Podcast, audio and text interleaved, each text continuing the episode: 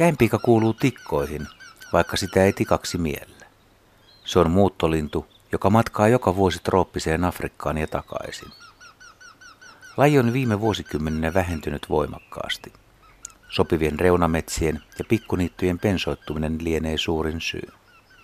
Käenpiika kaipaisi karjanlaidunnusta avukseen, jotta avoimet maisemat säilyisivät. Käenpiika liikkuu eri tavoin kuin muut tikat.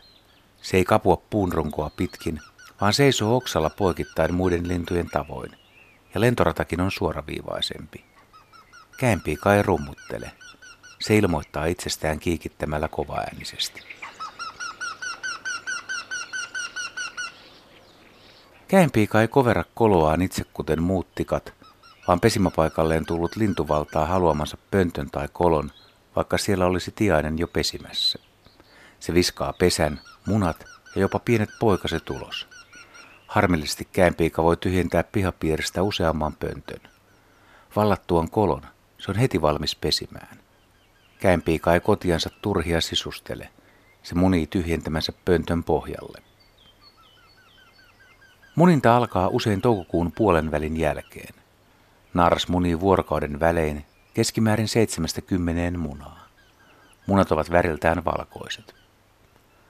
Aikaisin aloitetuissa pesissä munamäärä on usein suurempi kuin myöhään pesintänsä aloittaneilla. Aikainen piika voi pyöräyttää jopa 16 munaa. Kokematon myöhästelijä tyytyy kolmeen. Munien määrä ei ole ennalta määrätty. Munittamalla, eli poistamalla pesästä munia, on käänpiika pyöräyttänyt perätysten jopa 25 munaa. Sekä koiras että naaras hautuvat. Päiväsaikaan suunnilleen yhtä paljon. Naaraan urakka lienee suurempi ja Pohjolan linnut värikuvinteoksen mukaan se vastaa yksin yövuoroista. Tämä tutkija Busmanin tieto on sikäli erikoinen, että tikoilla yleensä koiraat huolehtivat yövuoroista. Päiväsaikaan käympiät vaihtavat haudontavuoroja seitsemästä yhdeksään kertaa.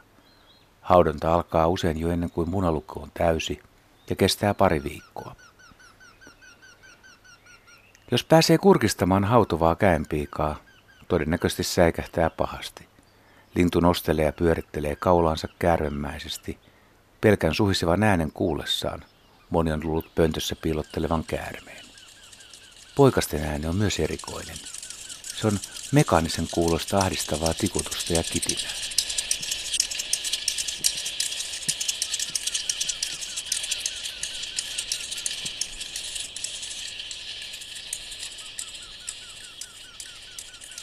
Kaikki poikaset eivät synny saman vuorokauden aikana. Vanhin sisarus voi olla kolmekin päivää kuopusta iäkkäämpi. Poikaset ovat alastomia ja sokeita, mutta aika nopeasti ne alkavat kerätä ruokaa. Molemmat emot ruokkivat niitä ahkerasti, mutta eivät vaivaudu kantamaan poikasten jätöksiä ulos. Siksi pesän seinät ovat suoraan sanoen suttuisessa kunnossa, kun poikaset liki kolmen viikon lapsuusajan jälkeen lehahtavat maailmalle. Kämpien ravinto ovat muurahaiset, kovakuoriaiset, heinäsirkat ja nilviäiset.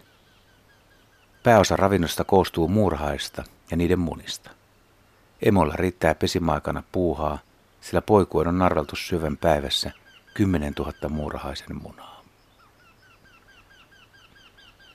Loppuun pieni vinkki. Jos haluaa käenpiian pesimään pönttöön, niin onko se mahdollista? Moni on ihmetellyt, miten Kokkolan korkeudella käenpiikoja on pöntöissä niin paljon. Sten Wikströmin mukaan ehkä syynä on se, että metsätyypit ovat aika karuja, murhaisia paljon ja kun pönttöjä vie käenpiioille mieluisiin ympäristöihin, linnut myös ottavat pöntöt käyttöön. Wikström käyttää tavallisia kottaraispönttöjä, joiden lentoakon halkaisi on 46 mm. Hän laittaa pöntöt 3-4 metrin korkeudelle ja vähän kuivaa purua pohjalle. Käenpiika tulee varmimmin pesimään, kun ripustaa pöntöt hakkuaukeelle jätettyihin yksittäisiin säästöpuihin tai harvapuustoisiin metsiköihin.